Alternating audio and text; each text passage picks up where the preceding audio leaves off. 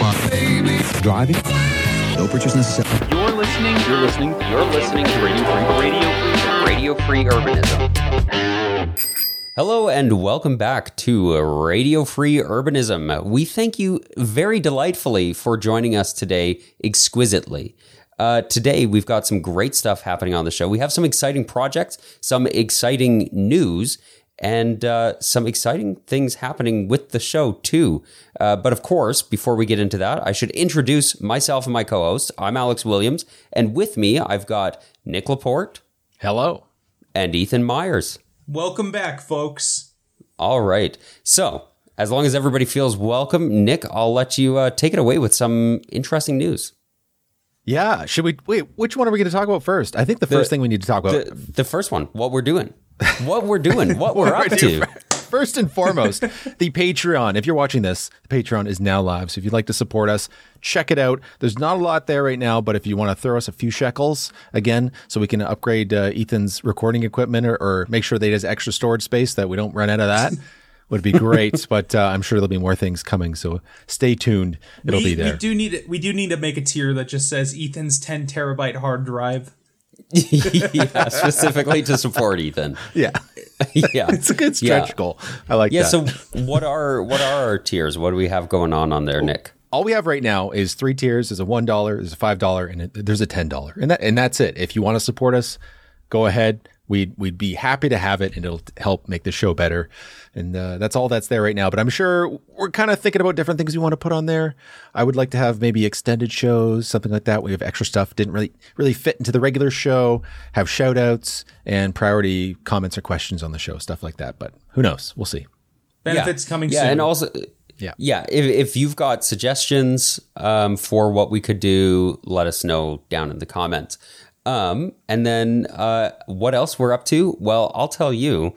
I drove yesterday for like the first time in six months. So yesterday I had a soccer game at 9:45, which sucks. When I signed up for this rec league, I didn't realize that there would be games so late. Um, but my brother kindly let me borrow his car for the night, so uh, so that cut down my trip time by like a quarter or by like three quarters. Um, so that was that was very nice. Um, so that's what I was up to was driving around. But of course, poor poor Ethan, poor Ethan stuck down there in Vegas. Uh, what's your uh, transportation so, system, folks? Um, I this is kind of a little woog mug at the start. Um, a little what grinds my gears. So I might be bailing out of this show just a little bit early. I'm actually meeting up with my sister to go to a comedy show tonight, and um, I no cars at the house right now, so I'm going to take the bus down there. The problem is is that it runs every 30 minutes and has stops every other block. So, you know, with that amazing stop spacing and basically taking it all the way down to Las Vegas Boulevard, which is kind of like crossing halfway across the valley, you know, I'm basically um stuck taking a earlier bus that is not very fast. And yeah. I love it. I love American Transit. I love I love our buses here. It's great every 30 minutes. And I notice some people in American cities, they're like, I would kill for every 30 minutes. I know that there mm-hmm. are people out there who are like, my bus runs every two hours or my bus runs hourly. I would kill for 30 minutes. But 30 minutes or, is, it's not there, good. No, there, there are some buses even that are like, oh, we drive into the city in the morning and we drive out of the city in the evening. Basically, yeah, we have three round commuter. trips a day. Yeah. yeah. yeah, it's brutal. It's brutal, but uh, yeah. So Ethan might have to peace out a little bit early from from this show, but we'll see how that goes. We just wanted to be honest and upfront with our audience. You know, let everybody know what's going on with that. Uh, but onto onto our news. We've we've got a few interesting stories today. Uh, who's got this first one? Is this, this a, is mine? Is, yeah, this, this is Nic? mine. I've got so I've got a few. Maybe we'll skip the next one and you know switch around so that it, we can you know it's not just me talking for the next half an hour. So this is uh it's not necessarily news. It's just something I wanted to bring up. So I was listening to the most recent episode of Bike Talk, which is a great podcast if you're into biking. It's kind of like a new show. They have different people on, but the recent episode was released on February 2nd. It's called Sharing is Caring, and they've been doing something recently this woman who's part of their group called Stacy Randecker. At the end of the show, she has a, a bike thought, and she kind of kind of just says stuff that she's feeling talks about something that we should be doing, et cetera, et cetera. And this recent one had me thinking about what's the whole purpose of this urbanist community? Because I'm not an urban planner. Most people who are making urbanist content on YouTube aren't urban planners, right? No. And I d- no. And uh, so she had had these these things she wanted to say, and I'm just going to read some of it here. She, says, "Every city needs a protected and connected network of bike streets. Anyone of any age should be able to bike day or night without planning or an entourage. Paint is not protection. Cyclists cannot kill or injure motorists. Driving is a privilege not a right. Speed kills, and there will ne- never be a bell loud enough, a helmet strong enough, or clothing bright enough to make up for poor infrastructure." So these are all points that she put forward as things you've heard before and things you will hear again. And I think that's that's kind of our purpose on here. It's not to be the biggest experts, but it is to regurgitate a lot of points that have been said because a lot of people have never heard them. A lot of people have never heard them. And I'm, the, the, the segue I'm having here is I went to the first Strong Towns Vancouver meeting last night which was fantastic. Everybody who came was was great. I got to meet a lot of cool people. People who came up to me and recognized me from my YouTube videos and stuff, which was uh, so humbling. It was incredible. It was so nice. But there were people there who had just heard of Strong Towns the day before, and mm-hmm. they showed up because they mm-hmm. were curious about it, which was so cool.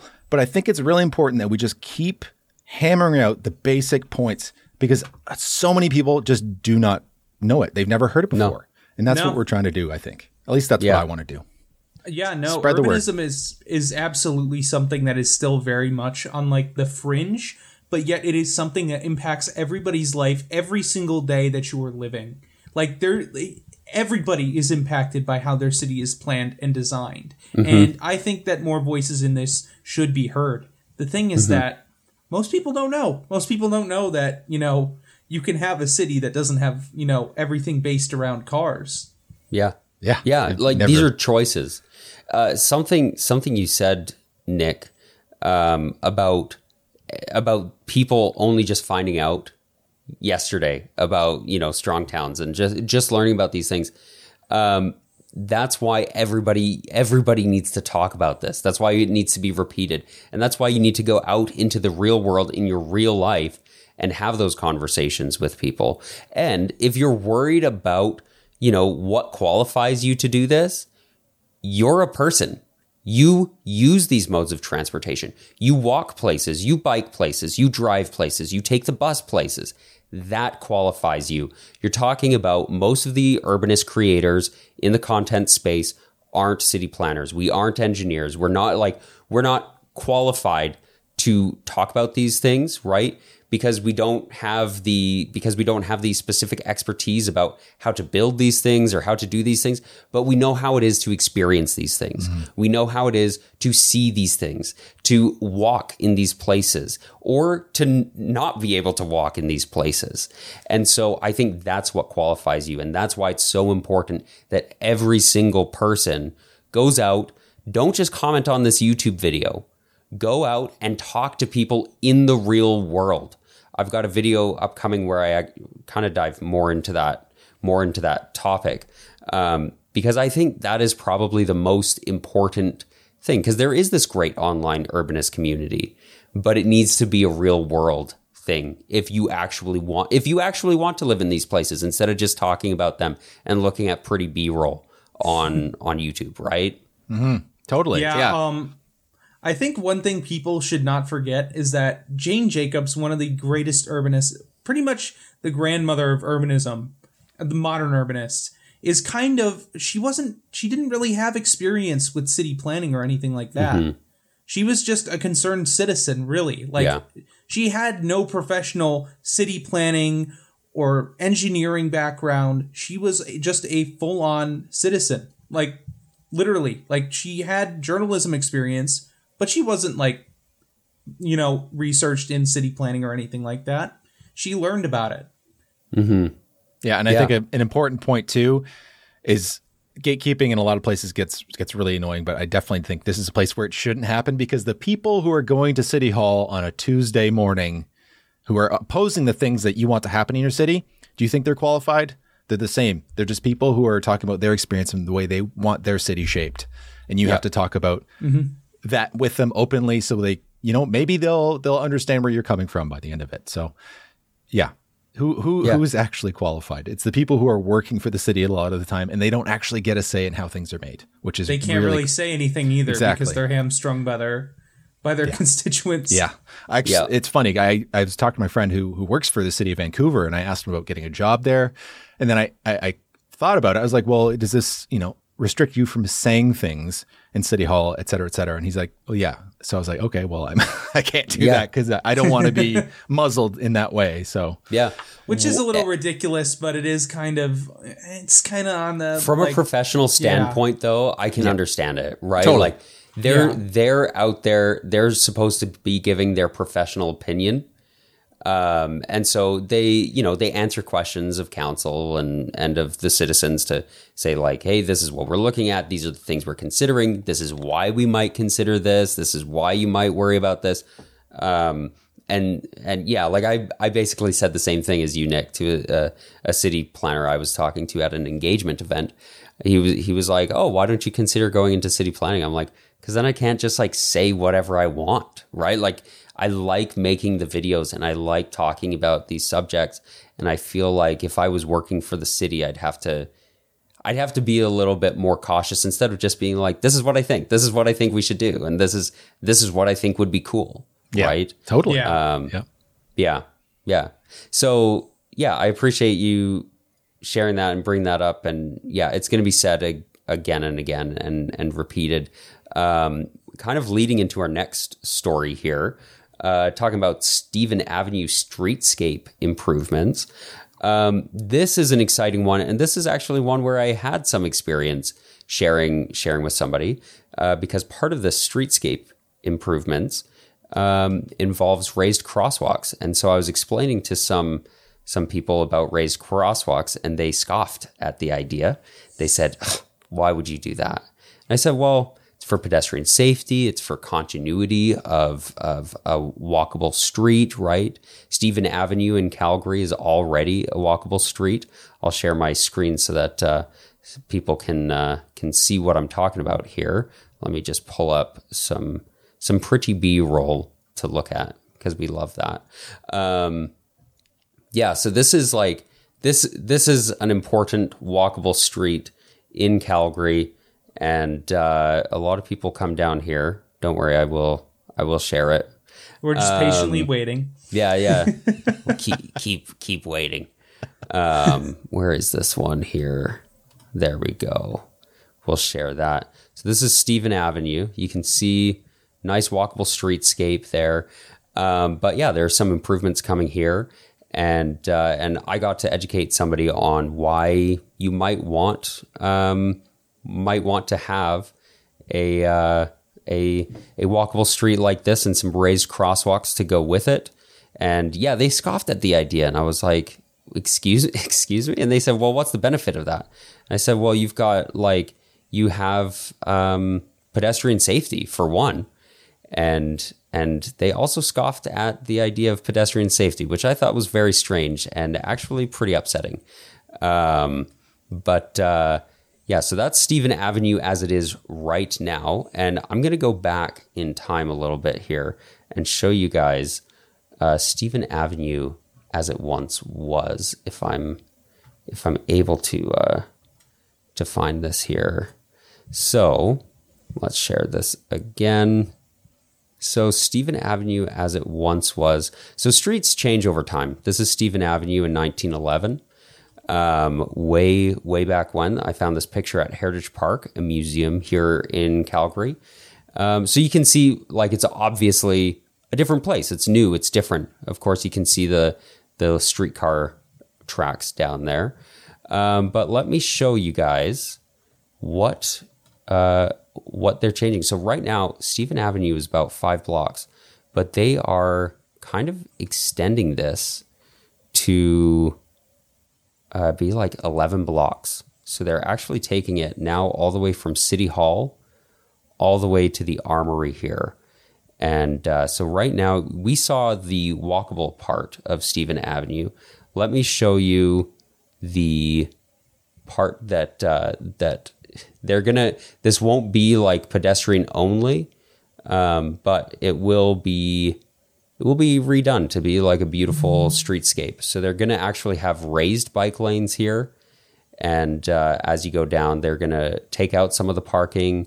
It's going to be a much more pleasant place. They're going to add more trees, and they're going to add some areas into being more um, more focused on housing.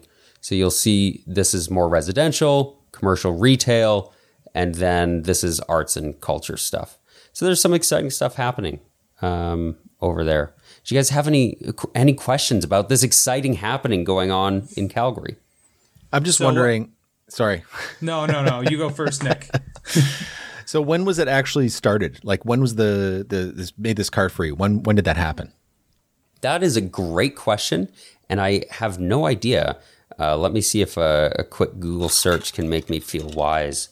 Um, when was Stephen Avenue pedestrianized? My guess. Um, Guesses in the chat. Guess which year Stephen Avenue was Yeah, yeah. pedestrianized, if we can figure it out. I'm gonna say So- 1973.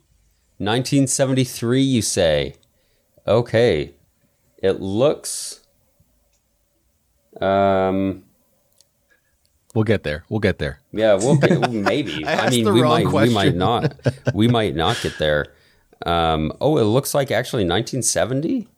It, it looks like I'm looking at uh, the history of Stephen Avenue on heritagecalgary.ca. So it was Um, in that 70s pedestrian mall era.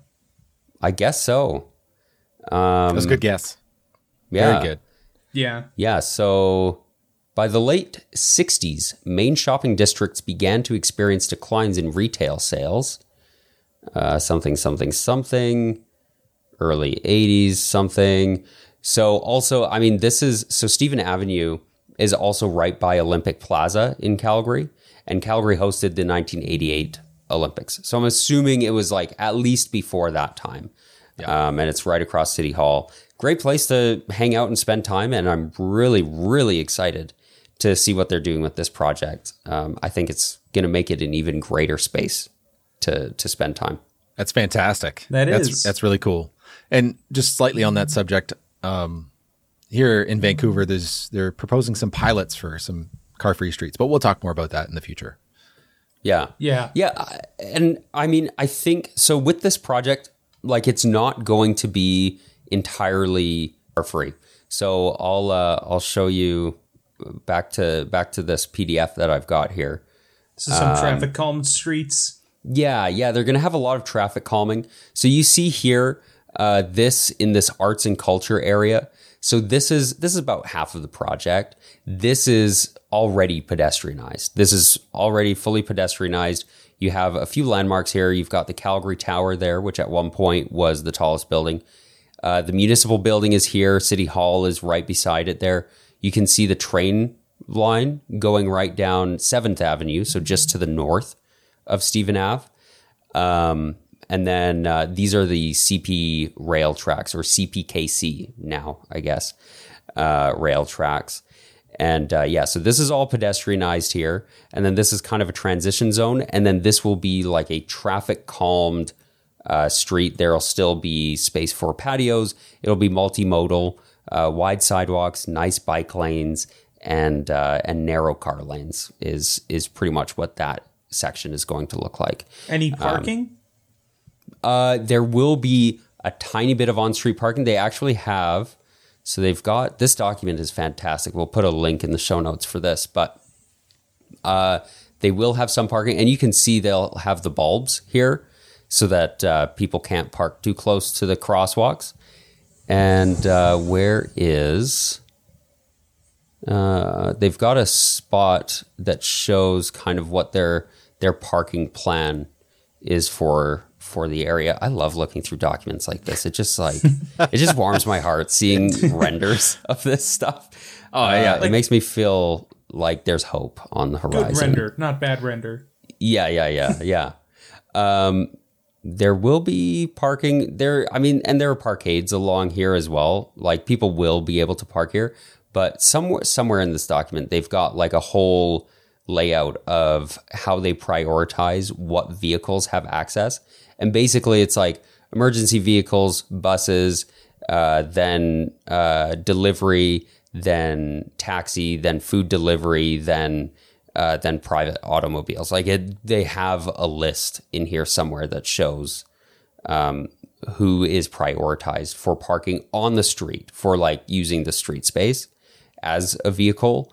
Um, but then, yeah, they also have um, a bunch of lighting and design stuff. Anyways, I can't find it, but somewhere in here they have the list of what gets what gets prioritized. So um, there will be parking, but most of it will be like underground parking. So, which you know what? This is my philosophy on parking.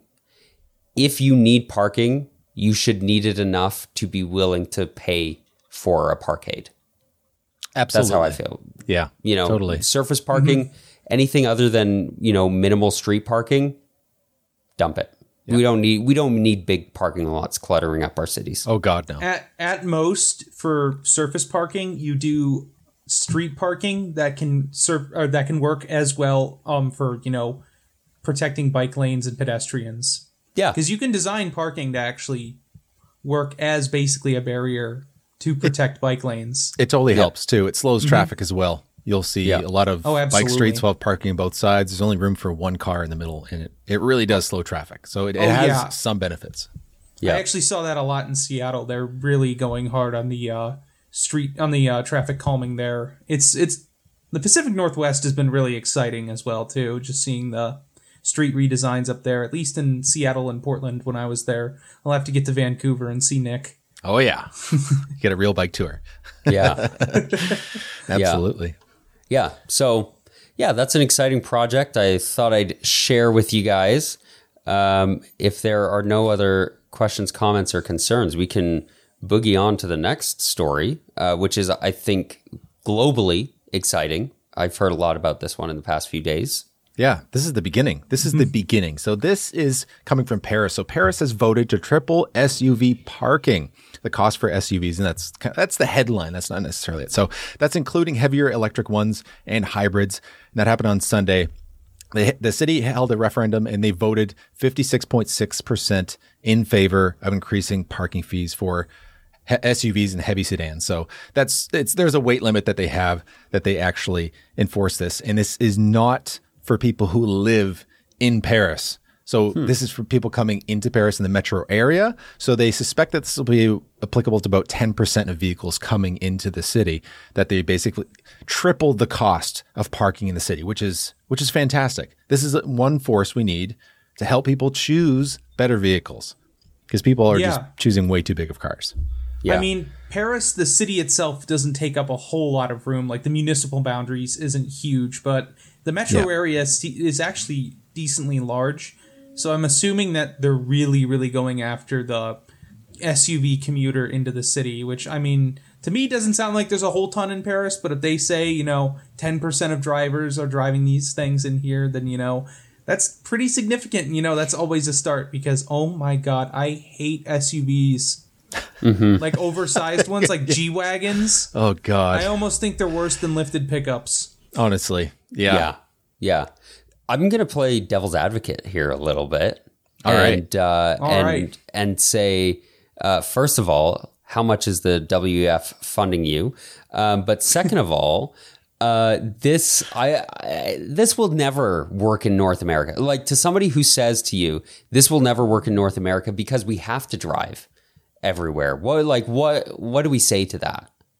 I say we haven't even begun to have fair pricing for parking in the mm-hmm. first place. We don't even have market pricing for, for parking. Like I can go walking a few blocks from my, my place and literally point to you and say, what the fuck is going on here? You have, you have street parking that costs like a less than a dollar an hour next to spots where there's just literally, there's no, you don't have to pay. It's free parking on the street. We're talking like right across over the river from from downtown Vancouver. This is still considered like downtown.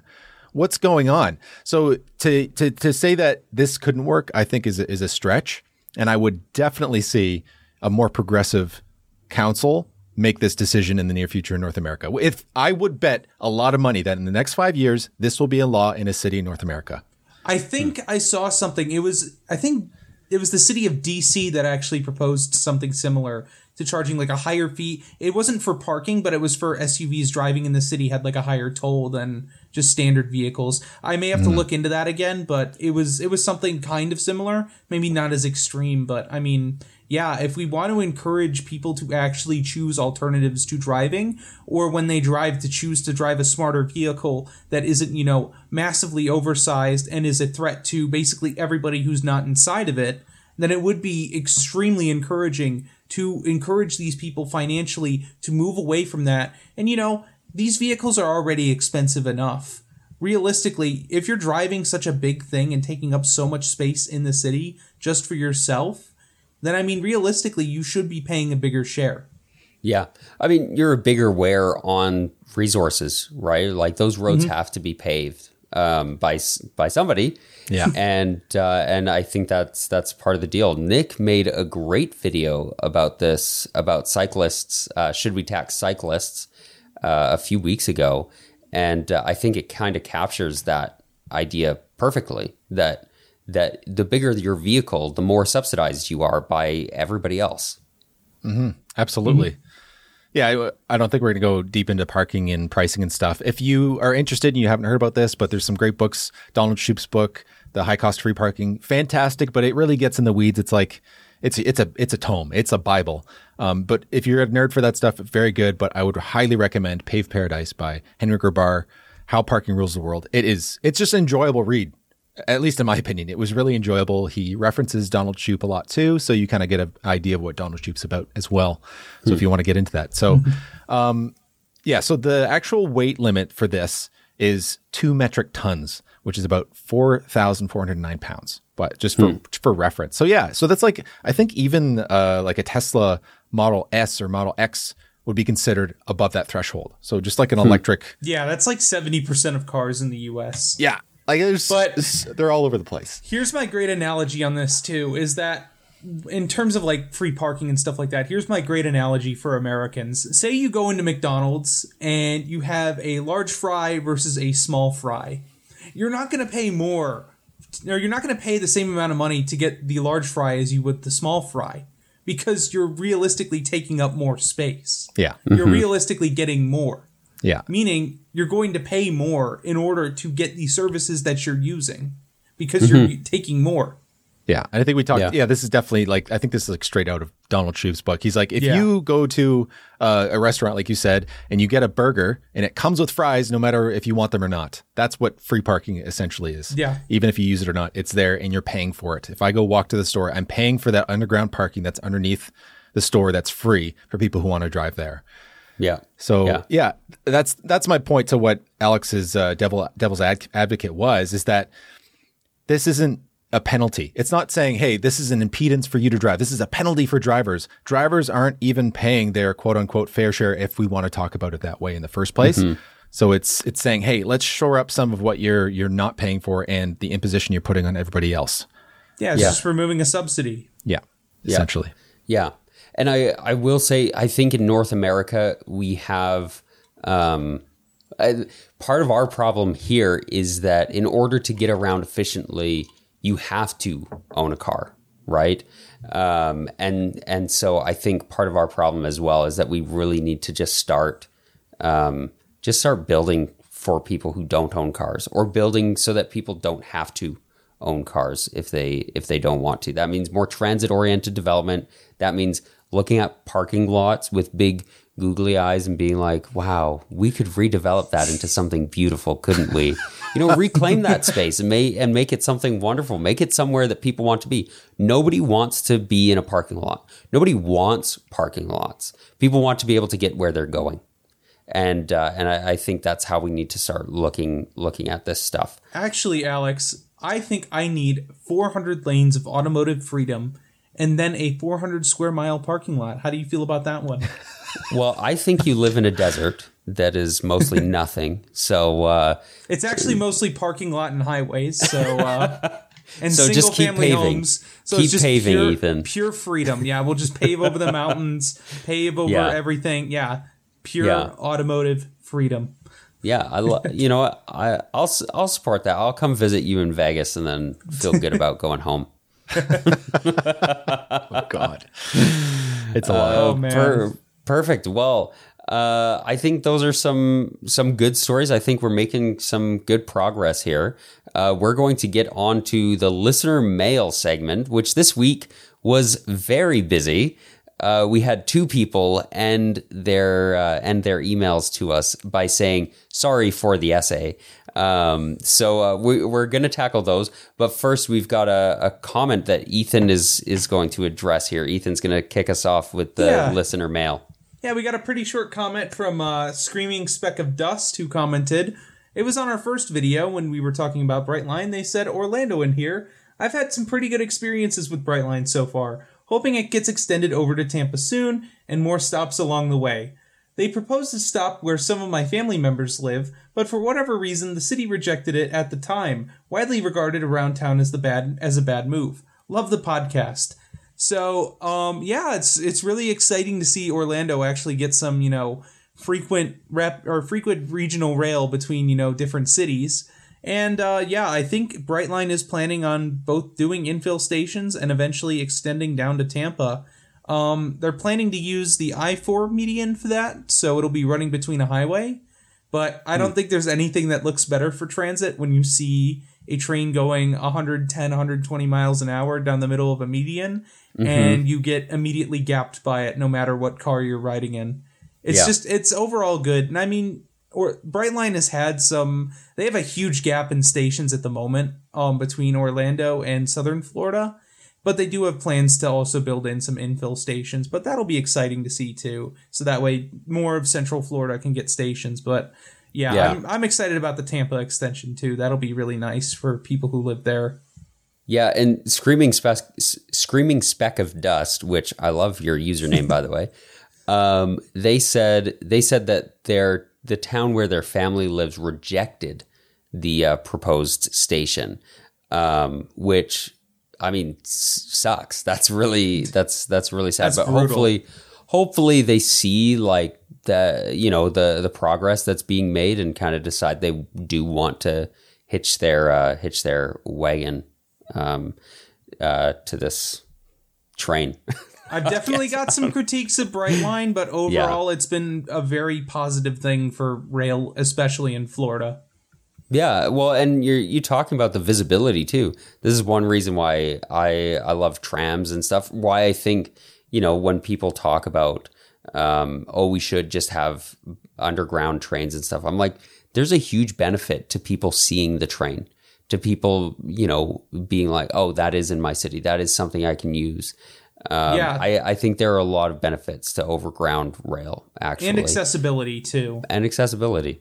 Yeah, yeah. So uh, yeah, that's that's fantastic. Nic, do you have anything to to add? just to mirror what what Ethan said is like when you see a train flying down the middle of a highway, it really puts things in perspective, and I think we need more of that. You're But just yeah. like, oh, maybe I should take the train next time. absolutely, Yeah. and it's it's a good thing here because you know you always hear the the horror stories about the metro in different places, especially New York. It's it's been notorious for for the crime, and it's the literal underbelly of the city. So to mm-hmm. see overground rail, light rail, or heavy rail, even like here in Vancouver with our SkyTrain, it's really interesting to see when you see the SkyTrain going along faster than the car traffic below it. It's it puts things into perspective, and that's really cool. Inside your mind, you have two elevated trains. One is Chicago, one is Vancouver. Yeah, yeah. The one that wins is the one that f- you feed or whatever. uh, yeah. yeah. Okay. So, and I'm sure we're, we're going to talk about that more in the future. I have a lot a lot more thoughts on trains, as I, I'm sure my my friends do here as well. Uh, but we're going to hop onto one of one of our long emails. Uh, this is from our favorite OG listener, Walter. Uh, and uh, and he sent us a long email that I'm going to piece out into into a few different uh, episodes. We'll we'll kind of be tackling some of the topics he suggested as we go throughout throughout the podcast. Uh, but I did want to talk about this one today, and so I'm going to read this out for everybody. I'd love to hear your thoughts on urbanism in rural rural small tourist towns and how they can do better. As much as I would like, we probably won't be getting high speed rail to connect towns of 3,000 people in the mountains quite yet. My case study for this question will be Truckee, California.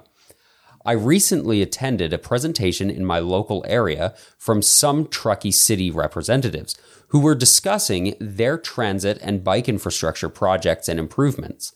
They recently implemented an on demand transit program that, in less than two years, increased ridership from 30,000 people a year to over 125,000 people a year. Remember, this is a small town.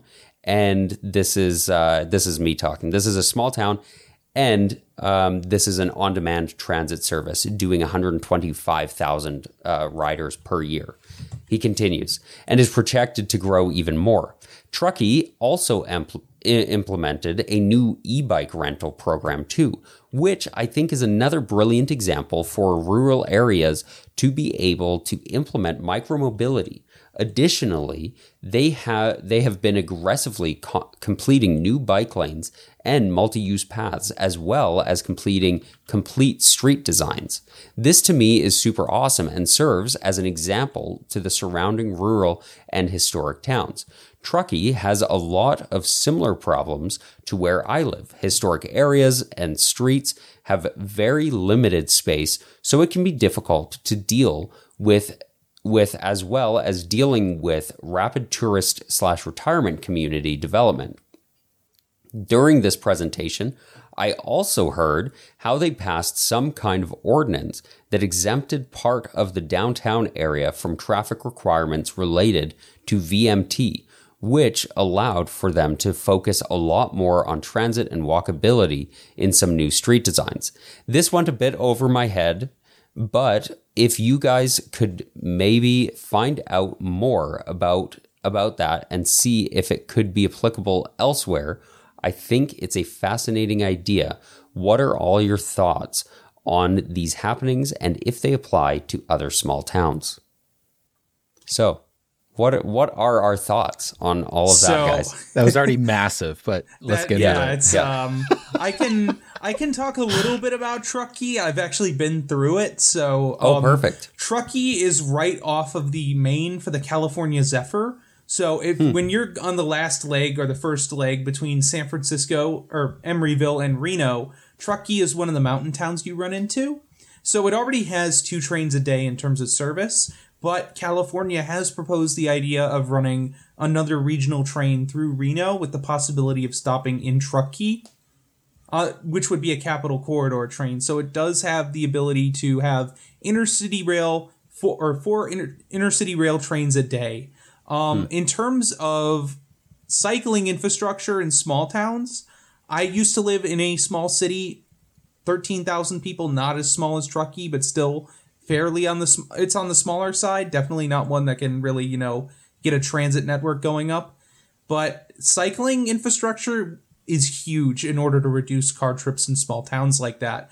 If you have, you know, your inner city rail and then you have a bunch of, you know, good dedicated bike infrastructure with both, you know, bike share, bike bike rentals and just, you know, citizens owning bikes, you can deal a lot of trips over to cycling rather than, you know, driving a car.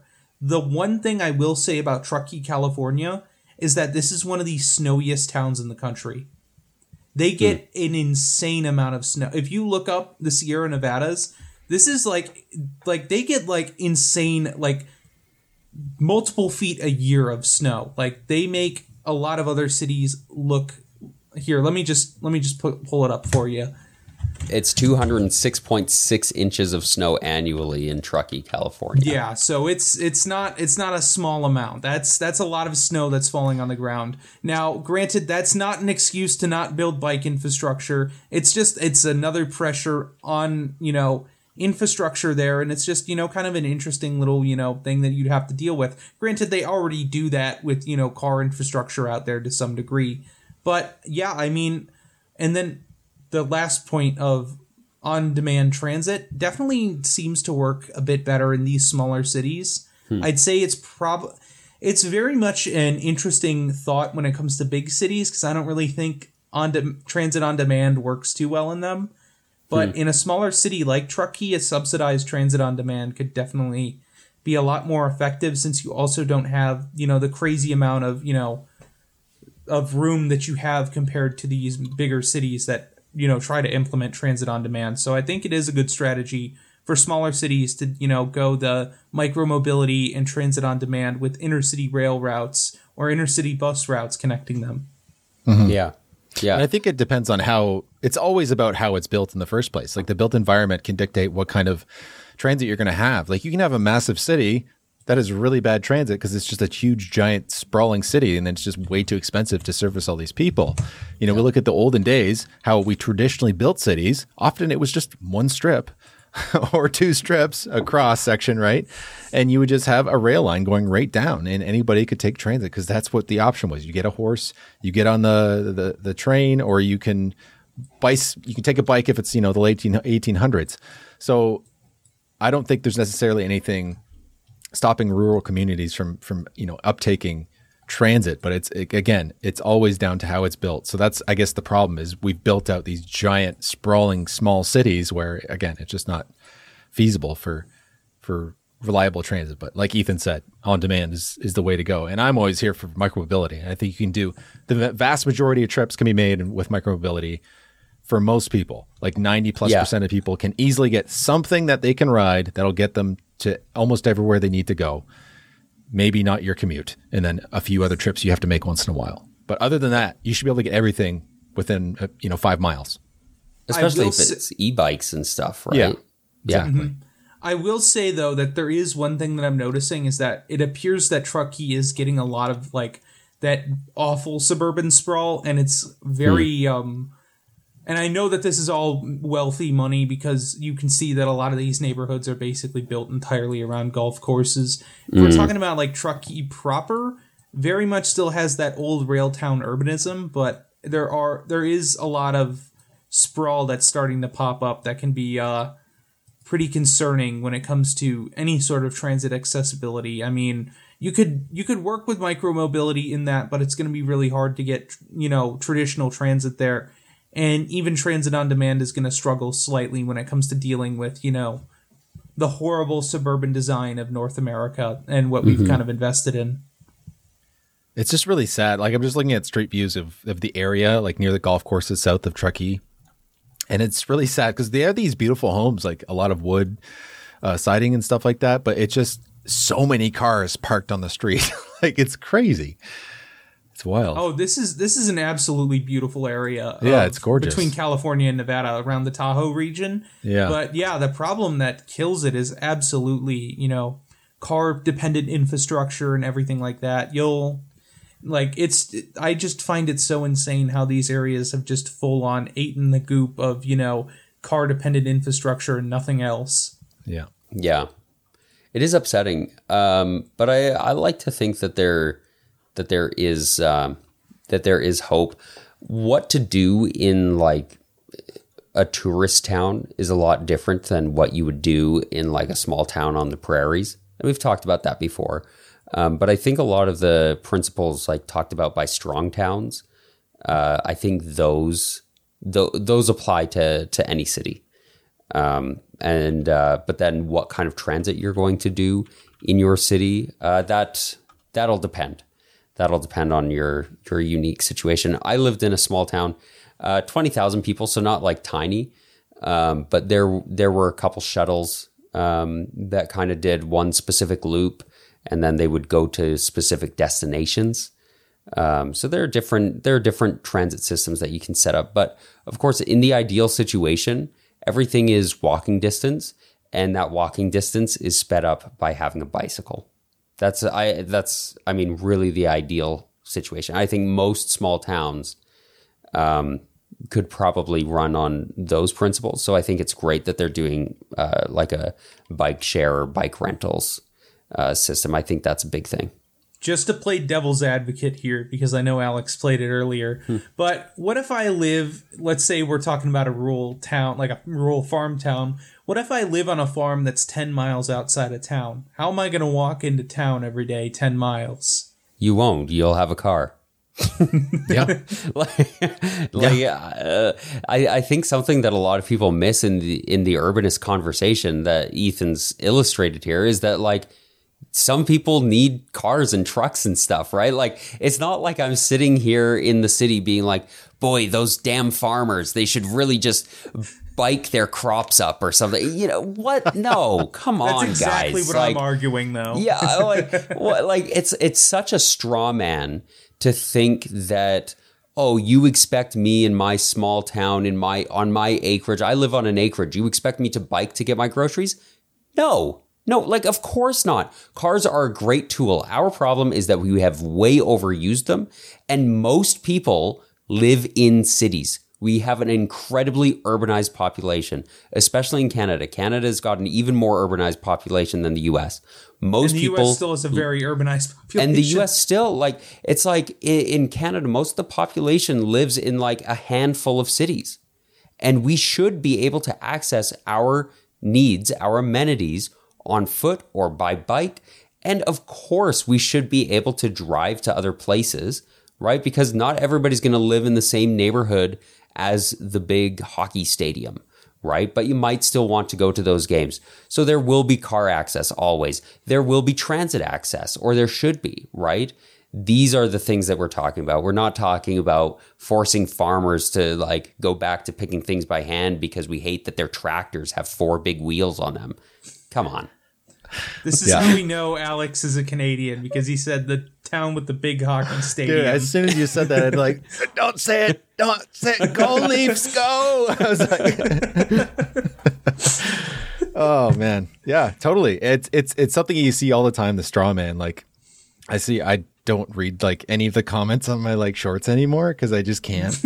oh my god, my mental health can't take it. But like the the old like, oh try try.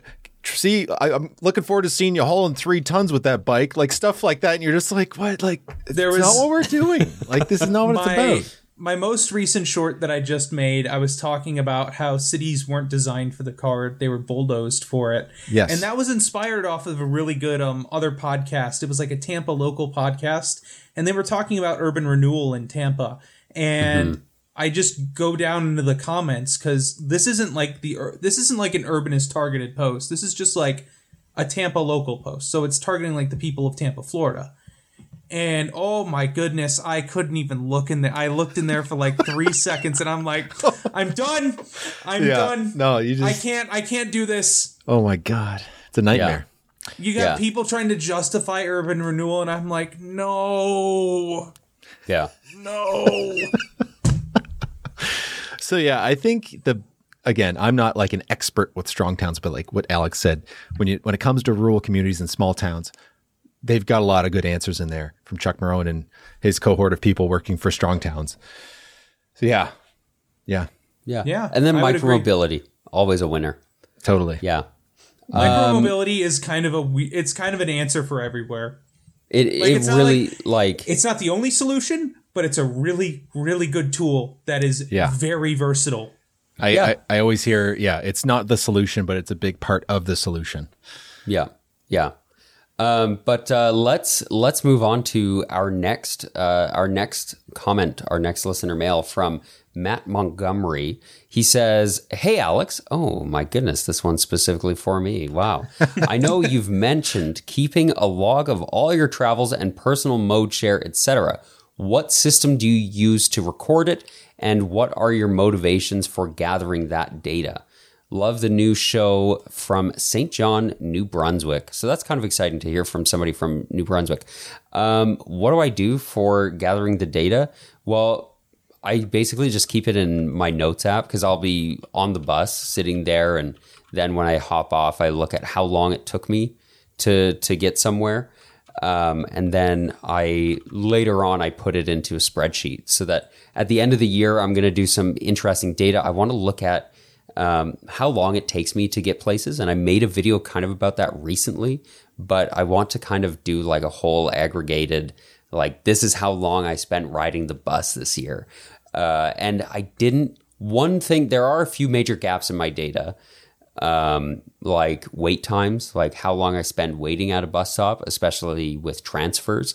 Uh, a lot of that could be figured out Um, if I like go back through because I take the same routes most most days, right? So I can go back through and see what days I spent longer waiting at the bus.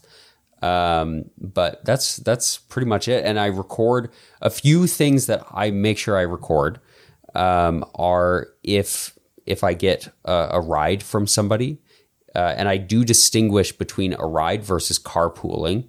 Uh, carpooling, like if like I live I live with a couple of my siblings, and if they're driving somewhere and I'm going to the same place, I'm going to drive with them. I'm not going to be like, no, no, no, let me take the bus. I'll I'll see you guys there in three days. You know, um, and so I do note like if I'm carpooling or if somebody is giving me a ride, right? I also note if it was offered or if I had to ask for one. If I was like, please help me, I'm so scared of the transit. Please take me somewhere. Um, so I note that kind of stuff as well, and I note costs, how much I'm spending on bus passes, bus tickets, and uh, yeah, at the end of the year, I'm gonna do like a full full look at how much I spent on transportation, how much time I spent on transportation, and kind of a full pros and cons list of my experience as a one year car free. That's awesome. That's exciting. Yeah. Yeah. Looking It's kind of that. it's kind of sounding like a more detailed version of what WMATA did. So um WMATA is uh DC Metro and they basically unleashed like a uh basically like a version of Spotify Wrapped but for transit for all of their riders who use like the app and awesome. the card.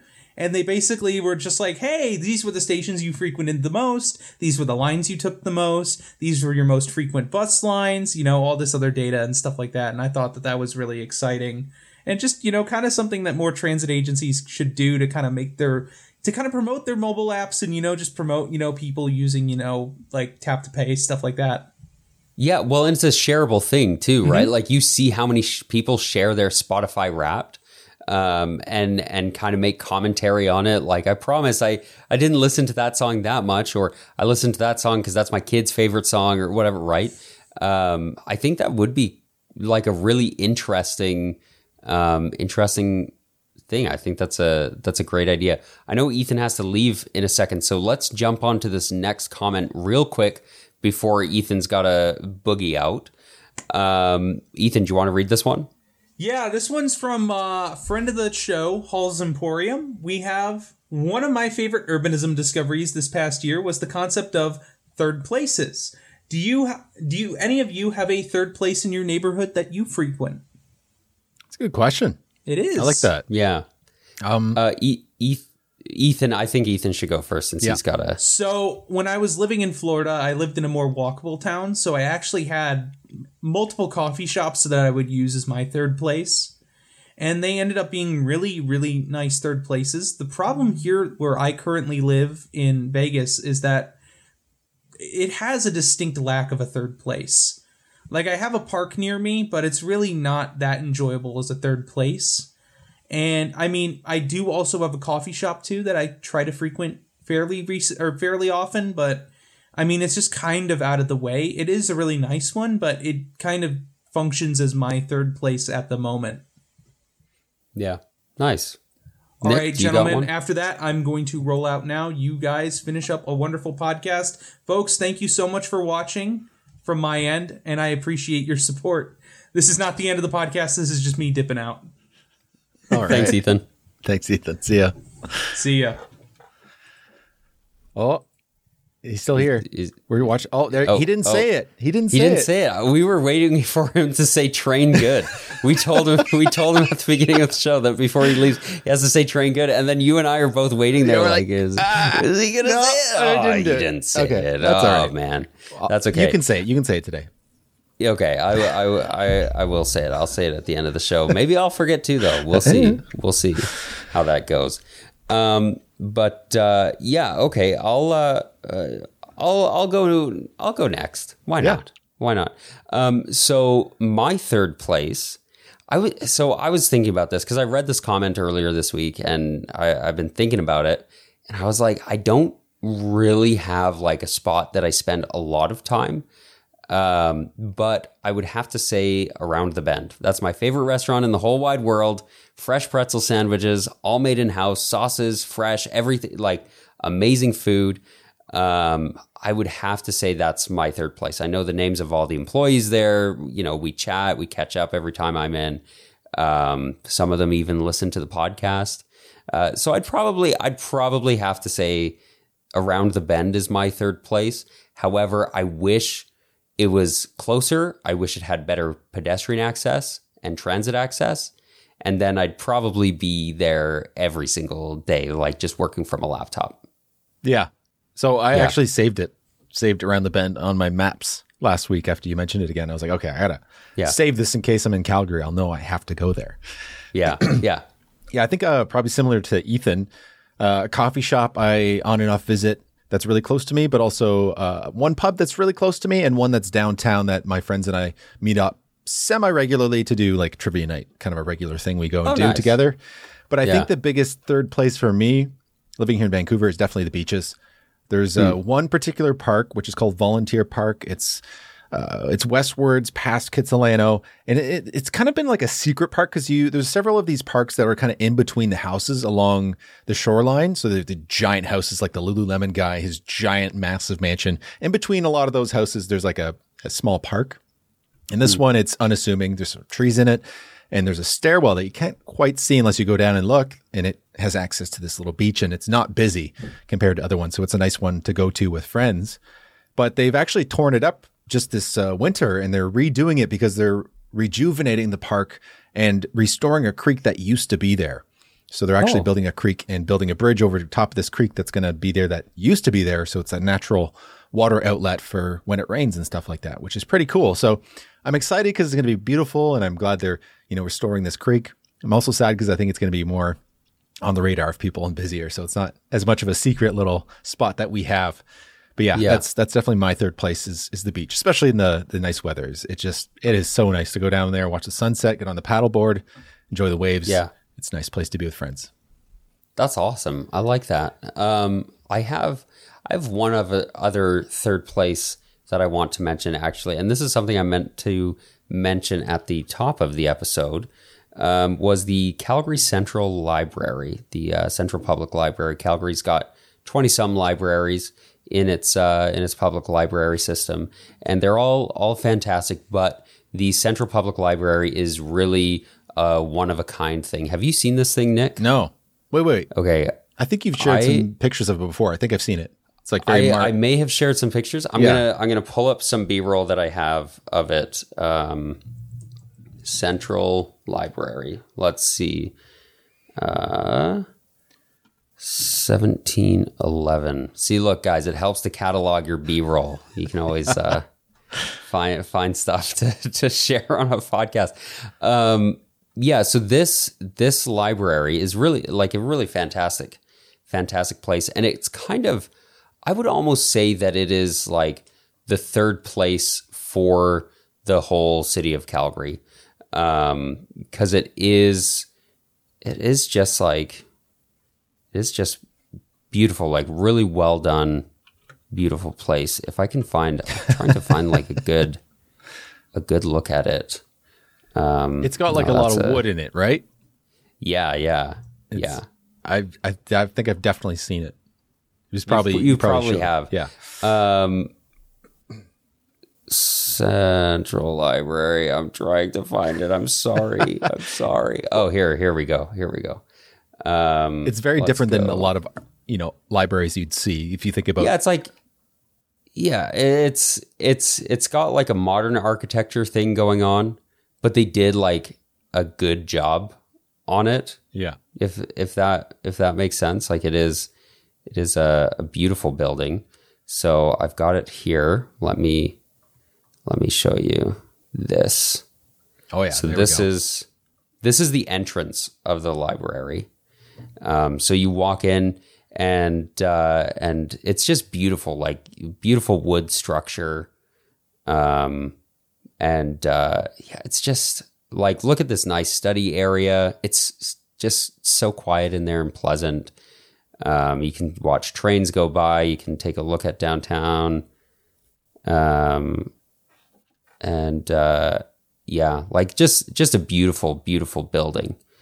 Um, so yeah, I wanted I wanted to share that because there is an event going on in a week ish there in two weeks ish on uh, on February 18th on Sunday. You can go down to the public library and Patrick and Jasmine from Oh the Urbanity and Tom from Shifter will be there.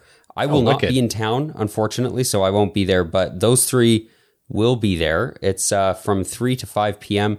It's free and uh, it's Sunday, February 18th. So if you are in town, make sure you go out to out to that.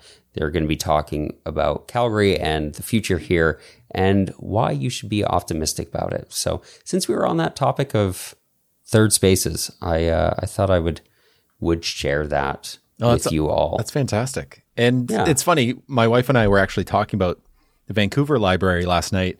We've both of us have never actually been in the one that's downtown, the big one. It kind of looks like a almost like a Roman Colosseum from the outside. Hmm.